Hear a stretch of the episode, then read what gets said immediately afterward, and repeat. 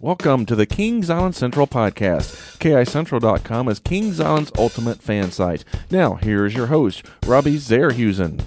This is Brad Purdue with podcast number 15 with special guest Don Helbig, area manager of digital marketing at Kings Island. Robbie is out this evening because his wife had a baby over the weekend, so congratulations to him. So it'll just be me and Don this evening. Tell us a little bit about yourself, Don. Well, you know, growing up, I was always interested in sports and going to amusement parks. Those were my two main interests and passions. Nothing else really grabbed my attention.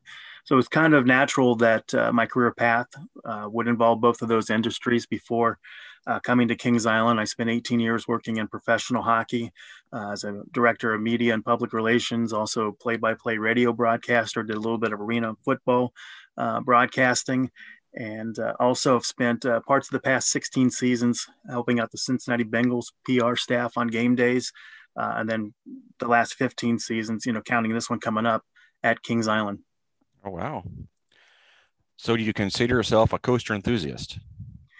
You know, not really. Uh, what I consider myself is more an amusement park, uh, theme park enthusiast more than a roller coaster enthusiast. You know, as a kid, growing up going to uh, Cincinnati's Old Coney Island, uh, Kings Island in the early years. You know, always got kind of lost in the atmosphere of the park, mm-hmm. uh, the midways, the landscaping, the rides, you know, the buildings, the colors, uh, the live entertainment going on. You'd see the characters around the park.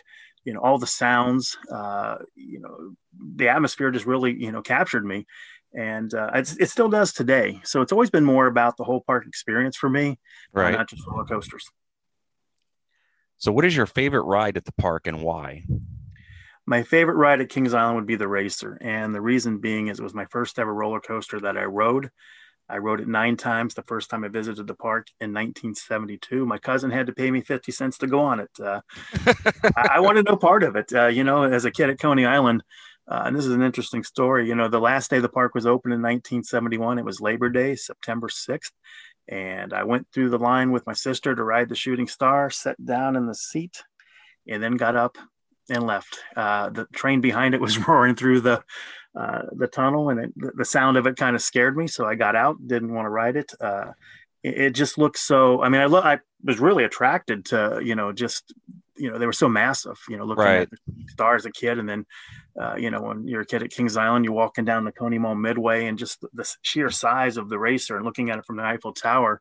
Uh, you know, kind of intimidating when you're young. So I wanted no part of it. And yeah. uh, my cousin paid me 50 cents to ride it with them.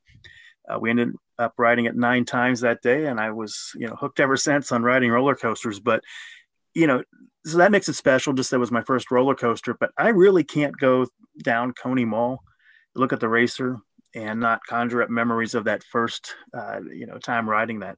Mm-hmm. Did uh, did you give him those fifty cents back when you got back? No, I mean, well, you can't. what I did was at that time. I mean, I was hungry, so I used it to buy a hot dog. Oh, there you go. I wanted to eat lunch, so I had to ride the racer. Well, there you go. got the racer and lunch. That's right. Can't beat that. Coaster enthusiast local to Kings Island. No Don has a long track record on his rides on the racer at Kings Island. What is your current ride count on the racer? Current ride count 12,038. Wow. And, uh, that's non consecutive ride. So it wasn't one of those situations where I just stayed on it uh, or rode, you know, four, five, six times in a row without getting off. So those were all non consecutive rides. Wow. Well, we talked about it uh, on the previous podcast with Bill Medford, and I didn't know. I didn't even come close, it sounds like. So. How long ago did you start riding the racer? In terms of counting toward uh, what became really was 10,000 rides from 1981 to 1990. Uh, it started in 1981. Um, I did have, you know, previous rides each of the year that Kings Island was open leading up to that point that got added into that. But I didn't go a lot. You know, it was maybe one, maybe two times a season, yeah. and you know, five, six rides here. So you know, you're adding 74, 75 rides to that count uh, when I started in 1981. Um, so it was over a 10 year period to get to 10,000 rides. And then, you wow. know, it's taken with the next 70, whatever it's been, you know, 27 years or whatever to get just over 2,000 more. Yeah. Did you set any records with your time riding the racer? I did. Uh, there was a total of maybe 15 different records uh, that could be acknowledged for the racer. The first three records would be individual um, rides in one day type mm-hmm. records. That really what started it kind of all was uh, I wanted the one day record on the racer and it was 96 and oh wow i would get 54 one day and 26 the next day and 17 and then 38 and the number started adding up a little bit but uh, the three records i said was i did end up breaking in 1981 the one day record it was on august 9th that year um, i rode it 97 times and then in 1982 had 111 and then in 1987 had 112 and again those were all non-consecutive rides and the way it is today with the racer uh, you know, you have the individual lap bars, the seat belts. Everyone's bringing their luggage on the ride, so the right. trains don't dispatch as quickly as they used to. Um, it mm-hmm. would be incredibly diff- incredibly difficult to uh, ride it more than 112 times non-consecutively in one day. Yeah, I don't know how you did that because going to some of the events, coaster stock, and uh, we used to do the um, coasting for kids, um, I think I got 100 rides in one day, but that was sometimes not even getting out of the seat and, you know, riding four or five times without leaving the seat. So that is an amazing feat for you to be able to get that many rides. Uh, you conning people in the line to cut, or did you actually? No, it was uh, like I said. The one was on a Sunday, and it was a fluke in 1981 when I got the 97 because um, normally Sundays were a little bit busier, but uh, the other two came at the end of August, beginning of September, uh, during the week when the park was open. Then you know the kids are back in school, so in running four trains, as soon as I got off the ride, I would circle back up, and as soon as I came in to the station, you know, it was time to get back on the next train. You know, so it, it was something that uh, you know was just set up to really do that the way the ride was uh, operating back then uh, where the train came in and within 30 40 seconds later it's dispatching. So right. uh, that really had a lot to do with it just the dispatch times back then. You know you had to get the train out. Um, it wasn't like it is today where it's gonna you know you're gonna wait in that tunnel for you know sometimes two three minutes before the next one dispatches. I mean you were coming in right so, uh, so that was, i was fortunate that I, I hit that at the right time yeah sounds like it um, what made you start wanting to marathon the racer I, I know you kind of fell in love with it on that first time through, but what made you say, I'm going to go see if I can ride it 50 times today? Yeah, it was uh, coming up the first couple of times in 1981. I was working uh, at the time at Riverfront Stadium as a novelty vendor for the Cincinnati Reds. They went on strike in early June. I had the season pass. Uh, a couple of rides I wanted to ride were shut down you know had some had some issues that day. The bat being one of them. Mm-hmm. Uh, the the beast had gone down, so I was spending my time at the racer, and a girl that I had uh, gone to high school with, had just graduated with, uh, you know, week or so before. Uh, was one of her first days working the ride, and uh, so I just asked her. Uh, I said, "What what's the one day record?" And she asked her supervisor, and the supervisor called the rides office and you know, found that it was 96 and that it had been done in 1976. And, hmm. uh, you know, so I wrote it like 54 times that day. And then a couple days later came back and was like, I'll try it again today, you know, got like 30 something. And then it just kind of went from there to where that did not seem like it was going to happen. Uh, but then the numbers started, you know, racking up and it wasn't something that was by design. I wasn't planning to write it a thousand times, 2000 times, you know, any of those kind of started rolling and happening. Exactly. And it just started oh. going from there. And, and uh, so it just evolved in what it, it what it did. Uh, I never set a definite goal on what I wanted to accomplish um, with it. Uh, they just all kind of happened. And you know, you you asked a few minutes ago about the different records and that, and there were the individual day records, and then um, you know the milestone records. So mm-hmm. I was the first person to hit 1,000 on the racer, the first person to hit 2,000, the first person hit 3,000. When I hit 4,000, I was the first person to ever uh, hit 4,000 non-consecutive rides on the same roller coaster and then that just kind of went on all the way up until now 12,000 rides. So, you know, total 15 different records, but none of it was by, by design. I never set out to do it. I just felt that, um, you know, it was just fun. You know, I was just having so much fun with it. Love the ride, love the atmosphere, being in the park, and and I'd ride other rides too. Uh, so, and I think that was a big part of it is that it just wasn't about the racer. I was I was doing, you know, the entire park, and the racer was where the focus was, you know, right. on me what the park was doing. Um, but you know, I was riding the beast and and uh, you know everything. So it was just so much fun. Uh, I never really looked at it as I have to get this many rides today, or or this is the year I want to get this many rides, or I'm going to try to end up with ten thousand rides. It just oh. kind of evolved in what into what it did. Right. So you mentioned riding other rides. Do you have any high counts on any other rides? I have 3,902 on the Beast. I had 1,199 on the Vortex. Got over a thousand rides on the KI Miami Valley Railroad. I had over 800 rides on King Cobra.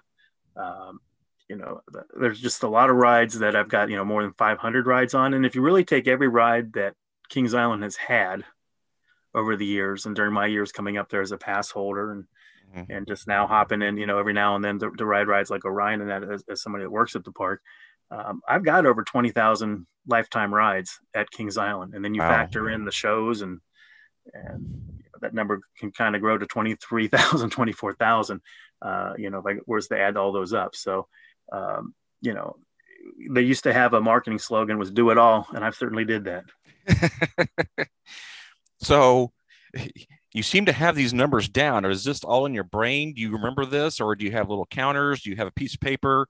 Or are you on uh, your arm with a sharpie, like I've seen some people at the park uh, counting well, down? The, the numbers right now. I mean, I just have you know I just remember things. You know, I can look at a calendar and I can see a date, and you know, it could say August 26th, and I'd say, oh yeah, that's the day I got my 3,000th ride in, in 1982. So I mean, I just remember things like that. I remember the dates the park open, rides open.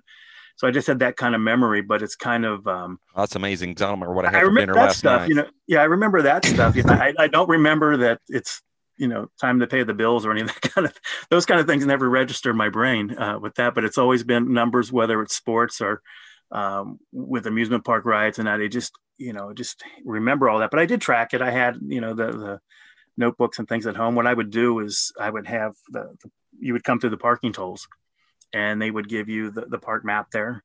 Um, it was a ride guide in the early years. It wasn't necessarily a park map, but more of a guide. Yeah. But I would write down the date on it and I would write down how many times I rode each ride that day and stick it in the glove compartment at the end of the year, you know, bring them all out and, you know, and then I would take those numbers and I would transfer it into, you know, what would now be an Excel sheet type of thing. But right. I had those numbers, you know, documented that way. And uh, the park was able to keep track because what I had to do at the end of the night, I would go into the marketing office and uh, Ruth Bossett was the uh, PR manager at the time. Mm-hmm. Uh, through nine of those years, and then it was Carolyn Bowes at the end in 1990 when I was getting to 10,000. But I would put down, uh, you know, here's my count today. Here's the season total. Here's the lifetime total. Wow. So when they would get calls from the media, they would know exactly where I was. Uh, they never had to reach out to me and say, "Where are you at right now?" They knew every day, you know, what wow. my ride count was. So you gave them an update every day. Every day, yeah, and that's hmm. that's something that, uh, and the ride, the people that worked on the ride, the associates back then, you know, they would verify that you know, I was there. I was riding it this many times and that. So there was never any question. There was always witnesses that that could attest the right. there was ever question that yeah, he he was here and yeah, he rode it this many times that day. So after all those rides and all this time, you ever gotten sick while riding? Uh yeah, one time on the racer, uh seven thousand two hundred twenty-one was the ride number at Skyline Chili for lunch. oh. The day that it was 90 something degrees. My friends were down from Milwaukee and they want to go right from the, the, the porch and Coney Mall where, you know, we were eating the, the food for lunch and they wanted to get right back on the racer. And I was like, uh, I need to sit this one out for a minute. And they're like, no, no, let's ride, you know, and okay. So it wasn't while the ride was going, was going up the lift hill. that, oh, geez. That I, that I, I, um, you know, I just kind of lost my lunch a little bit there. And, uh, but I was skilled enough that I got it on the, you know, the, the, the floor of the train, nothing on me and I was able to get out of the train quick enough that nobody on the ride knew that I was the one that did that. Oh, nice. and then one other time I got sick on a ride at uh, uh, Magic Kingdom. It was um, uh, small, uh, small world, but it wasn't the ride. It was just that song that made me sick. Yeah, the, the song. but no, that, that's, but no, real. That's the only time on a ride I've ever gotten sick. Huh. So on when you're getting your most of your rides in, um, and it became a, kind of became more of a thing for you to go. Uh, how many trips per season would you go between that time period per season? The, yeah, it was in it averaged in this you know mid 60s uh, range. I had 96 visits in 1982. That was my high. Now back then they weren't open. Uh, daily operation didn't start until uh, Memorial Day, so you didn't have a lot of those days in May that you could go. Right. Uh, the park was not open in the fall. You know, Labor Day weekend and maybe one or two other weekends, and that's all you had. Hmm. Uh, so it wasn't like now where you have an additional, you know, 25, 30 possible days that you can visit. Uh, I normally did not go on on Saturdays too often, except for early in the season when it first opened. But once daily would start, that would kind of be the day I would, you know, take off and, and go to a Reds game or something. But uh, about 65, you know, on average. Uh, 655 visits was when I hit my 10,000th ride in 1990. So, um, hmm. you know, I, I, was there, you know, almost daily, but not every day. Right. Um, what did your family think about you spending so much time at the park? You know, my, my mom and dad, they, they were, you know, they, they thought it was kind of cool, you know, that their, their son was doing this. Uh, they were, they were more worried and they were more puzzled by the fact that I was in my 20s still playing baseball and hockey. Uh, they they kind of didn't get that. They worried that if I got hurt, you know, with insurance and all those kind of things, I would you know miss work and and so they, they were looking at that as why are you doing that? They never really questioned why are you going to Kings Island every day and riding the racer uh, too much. Right. Uh, my brother and sister, they at first, you know, had fun with it. They liked going up when I was doing the milestone rides, but after a little while, they kind of uh, got tired of people asking them about it. They would, you know, whether they're at work or with their friends and that, uh, or we were at family get-togethers with, you know, cousins and other relatives, they would uh, be asking about it. And I think mm-hmm. they kind of got tired of, you know, somebody always say, "Hey, I saw your brother, you know, on the news. How many rides does your brother have on the racer now?" And I think they got a little tired of that. And I think uh, so for them, yeah, they got fatigued about it real quick. And they didn't get daily updates like the park did.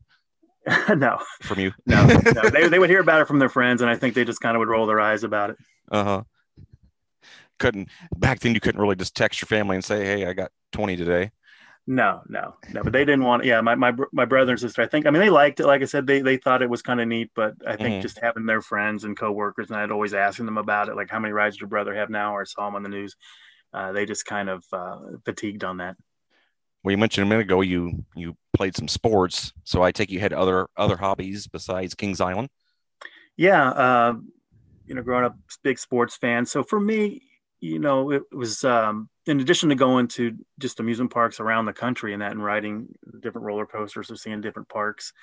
Uh, it was also about traveling around the country and going to different stadiums in the summer uh, to to see how many of those, you know, I, I could you know every year I'd pick out a vacation week and I would it might be to say Pittsburgh and I would see you know three or four Pirates games or it might be to Tampa and I would see some Tampa Bay Rays games. Mm-hmm. So that was one of my hobbies was just trying to see as many different stadiums as I could uh, in the wintertime.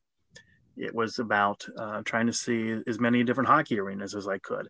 Uh, oh, so those are the kind of things cool. that I, I, I, like to do was just you know travel around, see different uh, sporting events in, the, in these different venues, and I was as interested and fascinated about stadiums and and uh, you know hockey arenas as as I am amusement parks. do you have a favorite day of the week that you like going to the park? If so, why? I always like Sundays when I was doing the racer rides because it was a day that it was normally light in the morning up until about one o'clock mm-hmm. and then it would kind of um, you know lighten up again at the end of the day like five six o'clock people would start to, to head back out. It was right. more locals you weren't getting as many of the out of town people coming on on those days. Uh, so it was a day that i knew if i went on a sunday that i was going to have a pretty productive day in terms of how many rides i was going to get on the racer and some of the other rides. Right. So you mentioned updating the park some earlier each day. So what did the park when they start noticing you getting lots of rides in? How how did that kind of come about? Well, the racer crew pretty much right away because of the you know the, the girl that was working the ride that I had gone to school with and then trying to set that one day record. Mm-hmm. it was a little bit after I had 500 rides um, that um, Ruth Voss was in the racer station. She had uh, was one of those AAA outings, and the kids were riding the ride. And it was Channel 12 I think mm-hmm. was the, the, the station that was there. And while she was in the station, uh, the supervisor, uh, he kind of pointed me out in line and said, you know, this guy's here about every day. He's um, got over 500 rides on this, and uh, you know, she kind of thought that was interesting. Right. Uh, she also had at the same time Carl Eichelman was riding the Beast. Mm-hmm. Um, so she's kind of thinking maybe the same thing. So I get off the ride and she comes up to me and she introduces herself and asked if I'd be available to uh, meet her for lunch, you know, if I was going to be there another day that week. And I, you know, told her I'm here pretty much every day right now. Mm-hmm. And um, and then I told her why, and I said, you know, I'm working at Riverfront Stadium. They're on strike, so until that ends, I'm going to be here every day. So right away in her mind, she's thinking, it's not about me how many rides I have at that point in time. The story for her is, what does a um, stadium novelty vendor do when there's no baseball? right. So that's the story in her head that's that's brewing. Gotcha. And then she wanted to get to know me just to see, you know, if she did do any stories with me, you know, how I would be in interviews and things like that. And I can tell you at the very beginning, terrible was uh, I was uh, very, you know, introverted, didn't really talk too much to people. Mm-hmm. Um, so she had to kind of help bring that out of me a little bit. I right. think riding the racer did that uh, for me. It, it, forced me to talk to people. Um, that's so true. good thing there, but but that's how you know she started taking note of it, and then she said, "What I want you to do is every day you come, you know, update me on how many rides you have and, and just let's just keep a running tally. And she asked, you know, do you have a long range goal? And I just told her, no, I just, you know, as long as it's fun, you know, as long as I'm enjoying it, you know, I'll keep doing it. Yeah. And that was my stance the whole, you know, 10 seasons that I was doing that up to 10,000 was, was always, as long as it's fun, I'll continue to do it. Hmm. Explain to us what the benefit would be of using you for news stories and interviews for the park. Well, it was a way for the park to keep the name Kings Island out there and to get it um, not only local but also throughout the region and and even nationally uh, to get the name out there. So it wasn't so much what I was doing; it was the opportunity to to have Kings Island in front of people, top of mind awareness. So that was the the purpose. Uh, for what they were doing. If nobody was going to pick up the story, you know, nobody would have cared, you know, in the marketing department what I was doing right. at that time. So it was just a way to do that. And then also when you know you're doing these interviews, and I'm talking about the racer, I'm talking about the beast, I'm talking about their shows. It's third party credibility for the park. True. You know, it's yeah. the park's gonna, you know, send out releases and say we got all these, you know, shows and things, but you get one of your guests talking about it that way. Uh, it adds that third party credibility, and that was important for the park and someone who's there a lot and can speak personally about it. Yeah, yeah. Now, now you would term that an influencer, you know. But uh, mm-hmm. back then, it was uh, just a way for them to, uh, and not only myself, but Carl Eichelman, you know, to, to put us out there and and have us, you know, saying all the things that uh, was going to add that that credibility. That if somebody from the park said, "This is the best ride ever," you know, nobody's going to really listen to it. They're going to say, of course they say that they work at the park. Right. But you get a guest to say that, you know, it, it gets people's attention. Right. So what are some of the other media outlets uh, that you did interviews with at the time? Well, it was all over the place. You know, after I got to 5,000, that's when it really, really skyrocketed with that. But a lot of national things, though. There was uh, Good Morning America. Uh, oh, wow. Entertainment Tonight. John Tesh was one of the ones that uh, did an interview with me. Um, Real People was a was a TV show back then. Uh, People Magazine uh, did did a couple of stories. There was um, you know just all of those different publications back then. Uh, USA Today, New York Times uh, was wow. was interested in it uh, as I was approaching you know over seven thousand rides. You know they did a, a, nice story on it, and then at ten thousand. So it uh, you know a lot of national type thing. Some of them were live shots. Good Morning America was a, was a live shot that I did. I did this a couple different times. Uh, you know, so uh, it, it, got me a lot of experience uh, being in front of a camera and, and talking to the media. Uh, yeah, which paid, off, which paid, off, after I ended up uh, going into the the PR field. Yeah, really. So, on some of those interviews, were they mostly at the park, or did you travel anywhere to have these interviews as well? It was both. Uh, there were times that I would travel to TV stations in uh, Columbus, Indianapolis, um, Dayton to do different uh, afternoon shows, uh, morning news shows. Mm-hmm. Uh, they would also come to the park. A lot of these stations back then had more people, so they could they could travel a lot more than they they're able to do now because the, they had the staffing numbers to be able to do it. And then when you're you know you're looking at the Good Morning Americas uh, those type of interviews, inter, uh, Entertainment Tonight. Uh, that would be where they would have uh, the local affiliate uh, where those shows aired would come out and uh, you know either set up the satellite truck or they would record it and, and feed it to them. Oh, okay. So when you traveled like to Indy or Columbus, did you get any reimbursements for that from the news organization, or was that all your expense? The, the park would cover the mileage. You know, oh, okay. I didn't know. I very seldom turned it in, you know, because I was just having fun with it, you know. But they would always say, "Well, track your mileage, turn it in," you know. But uh, you know, I, I seldom did. Mm-hmm. Um, did Carl ever do one with you when he was riding the beast? We did Any several interviews? together. Yeah, yeah, several Oh, okay. interviews together. Yeah, he was more. Int- I mean, at the time, I was, you know, I, I really just wanted to ride the ride. I wasn't, uh, you know, exactly always excited that the attention, you know, was. I felt a little uncomfortable with that sometimes when when all eyes are on you. Right. Uh, you know, but Carl, you know, he was a natural in front of the camera and he loved it. You know, and and so I, a lot of times I would let him do all the talking and I would just kind of, you know, be in there and saying, "You ride the race. yeah, that's right," you know, let Carl do the rest of it. Um, because I was, you know, like I said, it wasn't something that, um, you know, I, I did not grow up comfortable, you know, talking in front of a lot of people and that. So Yeah. it, it was, uh, it was more geared for him at the beginning, and then I got com- more comfortable with it as the years went by. hmm Did any other park become aware of what you were doing, and what was their reaction? Uh, other parks did become aware of it, especially after 5,000, and then you know some of the national, you know, TV shows and Huh. and you know getting in the New York Times and that. And what they would do is they would uh, reach out, invite me to media day events when they would have new ride openings. Uh, some of them I could go to, uh, some of them you know I wasn't able to. But at that time, it wasn't open to the world type of, of things with media events where all the coaster enthusiasts got to go. It was, you know, very small list of VIPs and, and media. So hmm there were times that, uh, you know, I did get to go to some of these other, other parks because they wanted, again, that third party credibility. Here's a guy with a world record for the most rides on a roller coaster at Kings Island. He's here riding our ride. What does he think?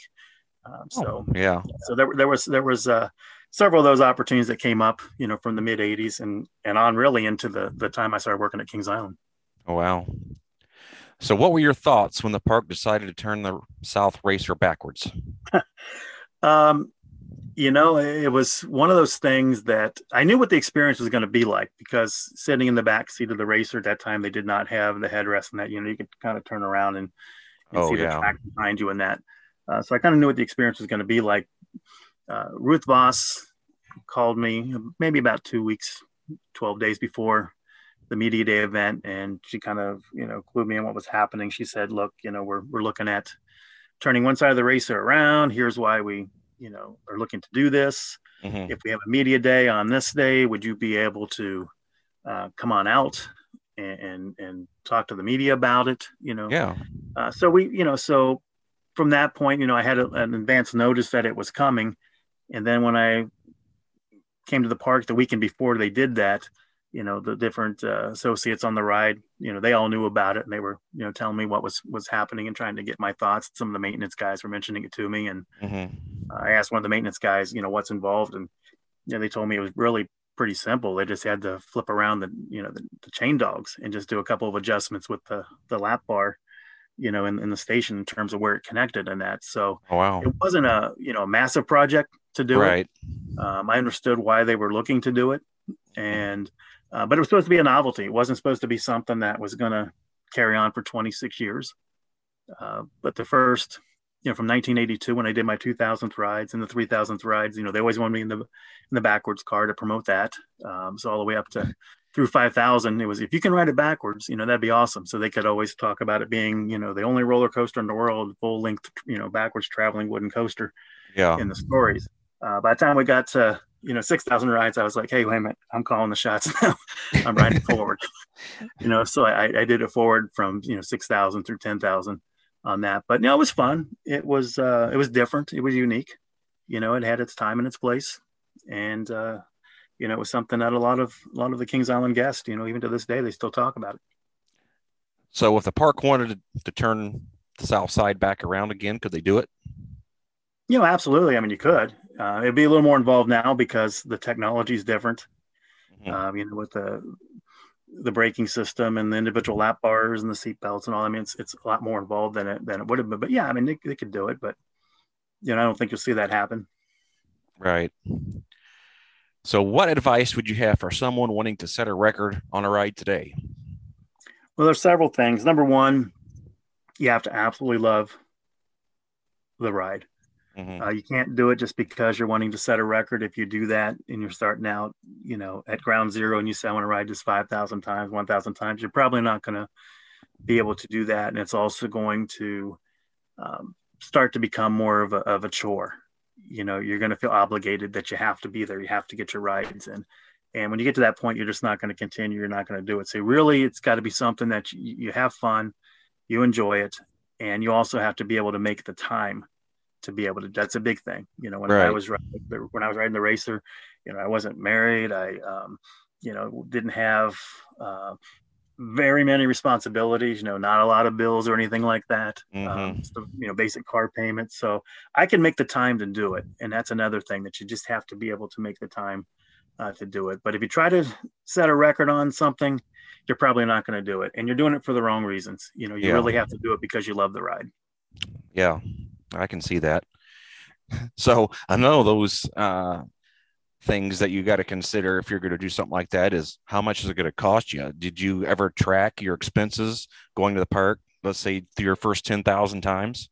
I did. ten thousand um, rides. Sorry, I, I know about, yeah. I, yeah. From 1981 to through 1990, uh, I spent over $13,000 um, going to the, the park. Now you got to remember back then, there wasn't the dining plan. There wasn't uh, free parking with a season pass, you know, so I had to pay to park every single day. So that adds oh. up, you know, when you're going 65, 70, 80 times a year, right. When it's two, $3 a day, that adds up. Yeah. Uh, you know, when you're eating two or three meals a day, that adds up. Um, it's something that uh, you know my wife cringes whenever she hears that number because she's like that could have been a new car. Uh, but uh, I was having so much fun, you know, Brad, w- with what I was doing. Mm-hmm. At uh, you know, I, I got so much value out of my season pass, you know, and then oh, definitely, yeah. Uh, so uh, I, I never looked at it as uh, you know I wish I had that money back. Right. Because the, the, the fun that I had, the people that I met, the, the you know just all those experiences. Uh, you know, well, it, it helped you it in your career as well. You know, yeah, yeah, worth every penny. Could call it a college tuition. yeah, sorry, my, yeah, my daughter. Sorry, you got to pay for your own. oh boy. Um, So, did your coaster writing lead you to start working for Kings Island?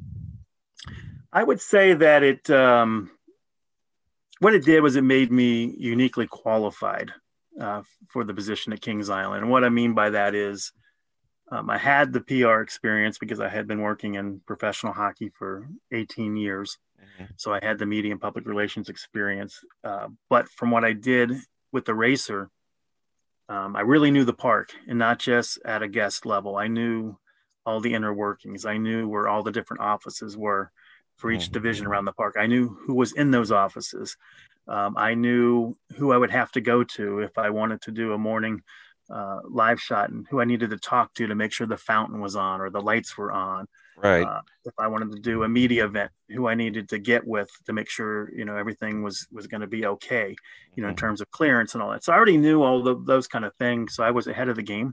Yeah. Uh, but then also just knowing the history of the park, uh, having connections already with the media from from uh, what I did with the racer. A lot of those, uh, you know, a lot of the media was still around, you know, as producers and yeah, mm-hmm. we're still were there and uh, so it was an opportunity where I could come in, I could hit the ground running. There wasn't going to be that acclimation period of where I had to learn the park. I had to learn uh, all the protocols and what you had to do to get something done. Mm-hmm. Uh, so it, it, set me up to be uniquely qualified. Right. A lot less position. training. Yeah, exactly. With that, PR is PR. Um, I think that, uh, you know, you, if you got that experience, you can kind of go anywhere and do it. Uh, the thing that separated me and made me what I was as a PR person, both in, in professional sports and Kings Island, was the the passion that I had. You know, the interest and the passion. When that's there, you're going to do your job a lot better. That's true. Uh, so, so I, I don't know that I could have gone to uh, some other kind of brand, you know, some other thing to to do PR and been as good at it. I don't think it would have worked out that way. Yeah. So, having been the subject of marketing for Kings Island back all those years, how is marketing rides and attractions different today? I think what makes it different uh, today is the technology that's now available uh, to communicators to share the stories uh, with their audiences. When I was setting records on the racer or when they were introducing rides like King Cobra and the Vortex, uh, you had to rely on the media uh, Mhm. to get the word out. You know, you could have your in park signage, but uh, you really had uh, the the media was was the one that was going to spread that news. You know, not only locally but uh, you know throughout the region and Yeah. maybe nationally about what you were doing. Today, with all the technology, I mean, you can become the media yourself. You can go straight to your audience. You know, Facebook, Instagram, uh, Right. Twitter, YouTube. Uh, so there's just more ways for you to, you know, with your own blog even. I mean, there's there's just ways for you to tell those stories that you had to rely on the media before uh, to get the word out. But you're you you know with what you have now with social media and the people that follow you, they're definitely interested in you. So you're really hitting the right audience every time too. So Mhm. that's what's really changed in terms of marketing. You just have so many other ways now uh, Right. to tell your story that than you did before. And also with that experience before, did that change the way you think of communication and marketing in your position today? Yeah, it definitely did. Um, when I came into Kings Island, it was a way for me to know that, um, you know, there are stories beyond the stories. Uh, you know, everybody has the the basic, you know, stories that you want to do when you open for a new season. You, you know, you have your new attraction, you have new food items, new shows, those kind of things. Yeah. Um, but it was a way for me to know that there are so many stories out in the park uh, that I could find every day, and that I could, uh, you know, tell those stories to the media. And then now today, you know, being able to do it through the Kings Island blog and uh, or on social media, and it was just, uh, you know, that by having that experience, being the subject of it myself, you just know there's so many ways to to keep uh, the park top of mind awareness out there. Oh, that's true. What do you think your KI legacy will be? You're riding the racer or as Don the PR guy? I think it's definitely, you know, riding the racer. I think more people still, even though I've been at the park now for 15 years, more people still know uh, and associate me as the racer guy, uh, the guy that settled the racer record. So I think that's always going to be the legacy when when Mhm. people think of Don Helbig and Kings Island, the roller coaster is going to be the first thing that comes to mind. Yeah. What distinct marks did you have in shaping Kings Island as we see it today?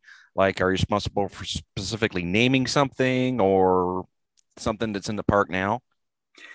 you know, there's different uh, things that I definitely, you know, have my fingerprints on. Um, I suggested the name for Diamondback that uh, the, the GM at the time, Greg Scheid, really liked and took it to corporate, and you know, they agreed that would be a good name for it. So there's Diamondback. Tropical Plunge was another one that we were trying to find uh, names for it. Um, so we settled on that. I had thrown that one out there. Uh, the Reds Hall of Fame Grill. We knew we wanted it to be Red something, you know. So there was a lot of collaboration in that, but that was the one that I put out there with that. So uh, you know, those three things. Even though the, the Reds Hall of Fame Grill is no longer there, but um, so you know, years from now, you know, uh, my daughter goes there and she has kids, and she can point to Diamondback and say, "Your grandfather, you know, is the one that suggested the name for that." so there's those kind of things. Right. Yeah. Yeah, that's really cool. So just let's pull out Diamondback. What made you think of Diamondback as a name for the for that coaster? I thought when I looked at the layout and design of the ride that it kind of had the characteristics of a diamondback snake. You know, it was big, mean, aggressive. Mhm. Uh, so, uh, uh, you know, being in Rivertown, you know, uh, I, I kind of thought that could Fit. kind of fit a snake type theme. So that's where I, you know, thought Diamondback would would be a good name. But I also thought that name lent itself to a, a really great logo.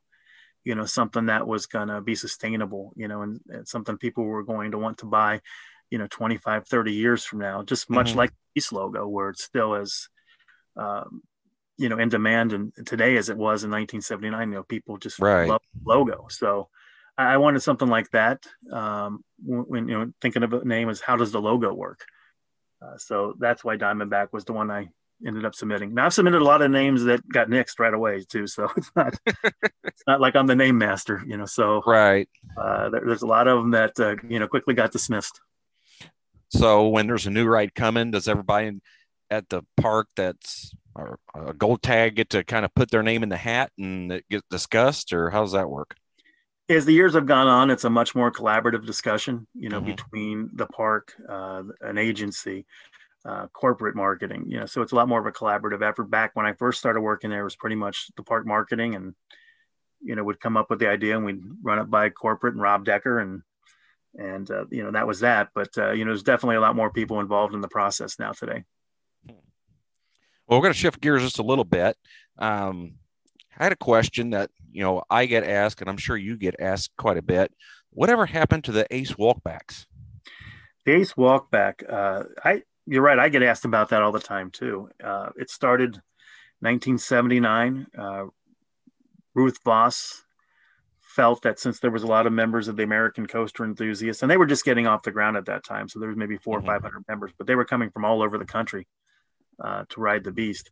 And one of the things that she wanted to do was give them an opportunity to be the first to ride it uh, that day. So they would meet out, you know, in front of the on International Street, and she would walk them back to the Beast, and you know they would be the first riders of the day. Well, that right. tradition carried on all the way into 2008. Uh, when I first got there, that was something I really enjoyed doing every day was was going out and you know meeting the ACE members and uh, escorting them back to the ride, hearing about what they're you know what they plan to do for that day or other rides that they've been riding you know uh-huh. around the country and and uh, just really you know just seeing everybody every day. Right. Well, in 2009, we started the Gold Pass early ride times, mm-hmm. and that's and the Beast was on that list. Uh, so that's what uh, ended the uh, the ace walkback specific was, ace walkback yeah. Yeah was was the introduction of early ride time and the beast being on that list mm-hmm. was that uh, you know it's it's a ride that is very difficult to wake up in the morning. As you can imagine being as big as it is oh my. you know, it takes four hours you know maintenance to walk the track and have it ready to go every day. So if it was going to be open at 9:30 for gold pass holders i mean there wasn't any window really to to keep taking them in earlier. exactly with that. So, you know, before it was, you know, the gates would open, everybody came at the same time, and you would just gather the ACE members and walk them back. Well, now everybody's coming in at the same time. Early ride time's now underway. Right. So there wasn't that that window to do it. Uh, so that's what happened to it. You know, it was a great thing. Uh, people enjoyed it. Still get mm-hmm. asked about it, uh, and like a lot of the ACE members, I miss it too. Right. Hmm. So let's talk a little bit about CoasterStock. How did CoasterStock get born for Kings Island? I wanted to have a coaster event at the park, like a lot of the other parks have. You know, mm-hmm. something that would be sustainable, uh, something that uh, everybody would look forward to doing again and again and again. You know, would be like that. Uh, you know, anticipation. Can't wait for tickets to go on sale. Uh, but it took a lot of. Um, it wasn't. I didn't want to do it just to do it. I wanted to learn. Uh, I took several years to ask people that I knew were going to some of these different events uh, whether it was Coaster Mania at Cedar Point, you know, and some of the other ones out there, right? Uh, the ACE National Convention, and I, and I wanted to gather information. You know, what did you like about these events? What didn't you like about these events? I also had my own experiences uh, before I started working at Kings Island, going to these different events. Right. So I wanted to collect enough information there about that. Uh, I also wanted to. It was hard to find a date that was going to work where you mm-hmm. weren't competing with another event. Right. I, did, I didn't want it to be a situation where someone had to decide, okay, you know, if it was going to be the weekend before, weekend after, and head to head, I didn't want to put uh, coaster enthusiasts in that situation where they had to decide. Right. I wanted, I wanted to have a date that worked for everybody. You know, it worked for us, it worked for the other parks, it worked for the enthusiasts. Uh, so finding that opportunity was was was kind of difficult, uh, but it was also something that I wanted to make sure as I gathered all this information and what was important to everybody, that we had an event that while there was ERT in the morning and at night, it wasn't about that. Uh, that what people looked forward to most was the camaraderie that right. they would have, you know, uh, making new friends, seeing old friends the next year, uh, just all those like-minded people coming together, you know, right. to share the experience of the ride and roller coasters all over the world, and just have it be that uh, you know, just that big gathering of people. Everyone's descending upon Kings Island. That's where the, you know, the stock part of it, you know, from Woodstock. So it was coaster stock uh, with that. So had to have all those pieces come together, you know. And then once I gained all that knowledge, the other piece of that is you just can't say we're going to do this event. You have to have buy-in from all the different divisions. Right. Coaster stock, uh, for it to work, operations has to be, you know, all in. Right. Uh, food and beverage has to be all in. Merchandise has to be all in admissions. They have to be all in. Everybody has to be as excited about that event at the park as I am, uh, right, to make it work. You know, and, and they have been, which is great. Uh, mm-hmm. That's why the event's been you know well received and successful because all the associates and all these different uh, you know departments, you know, they, they've all made it a, a special event for for the participants. and I wanted it to be something that uh, you know people. It just became that big family reunion every year. Well, yeah, I have to agree with that. Being going to every single one of them uh, since its inception, uh, it, it, does feel like that. And being someone who also met a spouse at CoasterStock, um, you do get that family connection and and build relationships. Um, you could eventually co- come out with a spouse going to CoasterStock. Yeah, exactly. But it was about you know, and we could sell a lot more tickets to the event than we do, but it was important that if you were coming from, you know, we get uh, like for this year, there's going to be 28 different states represented. Oh wow! Uh, you know, there's been 26 to 28 different states in Canada. You know, all the past years too. So what we don't want is for someone to come all the way from say California or Georgia and it's their first time at Kings Island. They've heard about, you know, the beast rides at night. And because there's so many people there, it was just like any other day in the park and they only got to ride it one or two times at night. So I wanted right. it to be something that, you know, there was definitely value mm-hmm. uh, for for the ticket price that you were able to get you know all the rides that you wanted and all the attractions that were going to be listed. And then you got those other experiences as well with the behind the scenes tours. And and then you also get a chance to sample you know the different uh, foods and that that uh, you know our culinary team you know puts together that uh, you know a lot of people just don't know about. Right. Exactly.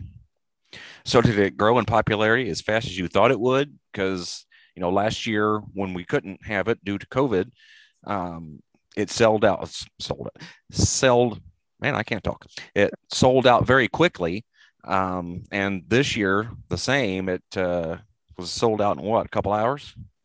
It sold out this year in about 15 minutes. Oh wow! Uh, last last year was last 11 year was hours. hours one. Yeah. yeah. last year was 11 hours, and uh, it, now it's always reached our maximum number of tickets. It just took longer toward the very end, and part of that was the first you know two three years of it the tickets would just go on sale. You know, there mm-hmm. wasn't a lot of aggressiveness on on my end to to really, you know, push it out there. But the last couple of years, you know, made it more of an event. You know, let people know, you know, save the date. Tickets go on sale ten o'clock this date. Right. Kind of, you know, that rock concert approach uh, to mm-hmm. it. You know, tickets go on sale, and uh, you know, once everybody's reminded of it, you know, they know they don't want to miss out. Um, when that happened last year, you know, a lot of people that waited, you know, until the end of April, beginning of May or whatever to buy their ticket, and some mm-hmm. of them missed out. So they definitely weren't going to let that happen this time around. Um, so they were ready to, to, ready to go when tickets went on sale. But uh, I thought after the the first year, going into the second year, when I saw the number of returners, uh, then I knew that we had executed a pretty good event the year before because it was good enough that people wanted to do it again. Right. Uh, so uh, that was uh, when we knew we kind of had the right, you know, the right formula for it. Um, and then, you know, as you get the regulars that come back year after year, and then word of mouth spreads, so it's it's, you know, it's gone probably better than I thought it would. Mm-hmm. You know, go. I knew people would like it. I knew we'd be able to to get the capacity, but just to see, you know, how excited people are for the event and and how they are so excited to see everybody. I think that's, you know, it's not just about the rides. Everybody likes seeing the people that they've met, you know, all those friends that they've been able to connect with through this. Right. And people from KIC, they meet up and get to put a screen name to a face. And um, that, that's always really cool. Oh, exactly. Well, let's fast forward to current times and discuss what's going on with the racer right now, since you know it's kind of been the subject uh, for the podcast. Is um, over the past several years, Kings Island has been doing a lot of track work on the racer, and this year is another big portion of the track is being worked on. Can you go into details about this work? Well, you know, I mean, the, thing about it is every year since the, the racer opened in 1972, and that's for every ride in the park. I mean, there's always work that goes on, you know, during the season and then after the season. Some years more extensive uh, than others, but uh, back in 2018, 19, both sides of the the turnaround, you know, were redone. You know, right. the ride's getting up there. You know, it's it's going to be it's it's entering its 50th season. You know, 49 years old, but 50th wow. season this year. Mm-hmm. So it's got a lot of age on it. And when you have an attraction like the racer and any ride in the park, you know, when when they they've been part of your history and that you want to preserve the ride. You want to make sure that it gets another, you know, 50 years out of right. it. Mm-hmm. So you're always having to put in the work. Um, and like I said, some years more extensive than others. Uh, this year, a lot of the work that needed to be done was those uh, first two hills after the drop. So hills two and three, and then the fifth hill, you know, coming off that fourth hill, you need, needed some work. So that's where a lot of the, uh, the work that you see, or you're going to see when you get to the park this year has been done. Uh, the gravity group did the part from the first drop uh, to the fourth hill. Uh, Kings Island's team did the, the part uh, for the fifth hill. Oh, Uh, okay. a couple years before that, uh, GCI did the the turnarounds. Uh, so between John Allen, GCI, now Gravity Group Kings Island, you got a lot of different, a lot of different people involved with this ride. But it's what you have to do to you know preserve it. And Mhm. uh, what we what basically, you know, you're going to have here is it's just more you know just more modernizing the ride. You know what it would be today if it opened Right. you'd have to do. So that's basically, um, you know, why the work, you know, is going into it and, and just to make sure that the racers here, you know, 50 years from now for people to enjoy. Right. Now, you said, you know, the did some different work on it and try to bring it up to how it would be today if it was built. Did any of the hills get reprofiled or changed during this work this time? There are slight profile changes. Uh, if you got a really keen eye, you can, you can tell when you're looking at it. Uh, but the, the second and third hill is a little profiling difference there.